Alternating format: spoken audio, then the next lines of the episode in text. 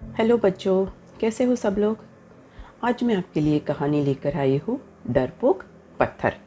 तो चलो शुरू करते हैं हमारी कहानी। बहुत पहले की बात है, एक शिल्पकार मूर्ति बनाने के लिए जंगल में पत्थर ढूँढने गया। वहाँ उसको एक बहुत ही अच्छा पत्थर मिल गया, जिसको देखकर वह बहुत खुश हुआ और कहा कि ये मूर्ति बनाने के लिए बहुत ही अच्छा और सही पत्थर है। जब वह आ रहा था तो उसको एक और पत्थर भी मिला। उसने उस पत्थर को भी अपने साथ ले लिया। घर जाकर उसने पत्थर को उठाकर अपने औजारों से उस पर कारीगिरी करनी शुरू कर दी। औजारों की चोट जब पत्थर पर हुई तो पत्थर बोलने लगा कि मुझको छोड़ दो, इससे मुझे बहुत दर्द हो रहा है।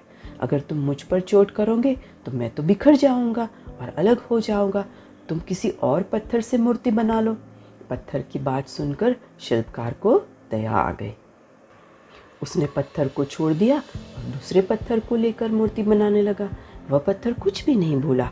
कुछ समय में शिल्पकार ने उस पत्थर से बहुत अच्छी भगवान की मूर्ति बना दी। गाँव के लोग मूर्ति बनने के बाद उसको लेने आ गए। उनने सोचा कि हमें नारियल फोड़ने के लिए और एक पत्थर की ज़रूरत होगी। उन्होंने वहाँ रखे पहले पत्थर को भी अपने साथ ले लिया। मूर्ति को ले जाकर उन्होंने मंदिर में बहुत अच्छी तरीके से सजाया और उसके सामने उसी पत्थर, जो पत्थर रोक कर मना कर दिया था मुझे मूर्ति बनाने के लिए, वही पत्थर को खड़ा कर दिया। अब जब भी कोई व्यक्ति मंदिर में दर्शन करने आता था तो मूर्ति को फूलों से पूजा करता था, दूध से स्नान कराता था और उस पत्थर पर नारियल फोड़ता था, जिस पत्थर ने मना किया था।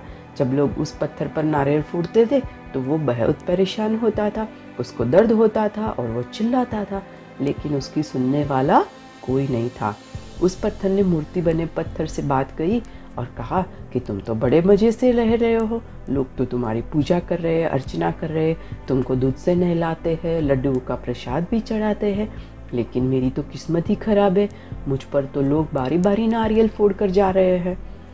इस पर मूर्ति बने पत्थर ने कहा कि जब शिल्पकार तुम पर कारीगरी कर रहा था तुम उस समय उसको नहीं रोकते तो आज मेरी जगह तुम होते। लेकिन तुमने आसान सा रास्ता चुना, इसलिए अभी तुम दुख उठा रहे हो। उस पत्थर को मूर्ति बने पत्थर की बात समझ में आ गए उसने कहा कि अब से मैं भी कोई शिकार नहीं करूँगा।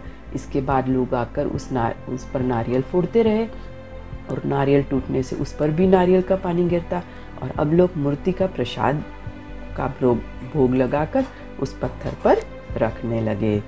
तो इस कहानी से हमें क्या सीख मिलती है कि हमें कभी कठिन परिस्थितियों से घबराना नहीं चाहिए, बल्कि उसका सामना करना चाहिए। दुख तो आज है और कल नहीं है। अगर हम आज दुख को धक्का देंगे तो कल वो दुख हमारे साथ ही रहेगा। उससे बेहतर है कि आज हम हँसते मुख सब कुछ सीख ले और हँसते मुख अपनी परेशानियों को अच्छे से जी ले तो कल हमारे पास सुख ही सुख होगा। सही ना बच्चों? तो हमें परेशानियों से घबराना नहीं चाहिए, है ना? तो चलो, फिर आज सब सो जाएँगे और कल से पढ़ाई में लग जाएँगे, है ना? तो आज अगर हम लोग मुश्किलियाँ जी लेंगे तो कल हमारे पास अच्छी सुबह होगी। तो आज के लिए इतना ही। कल फिर मिलते हैं एक नई कहानी के साथ। तब तक के लिए सबको good bye good night and do take care of yourself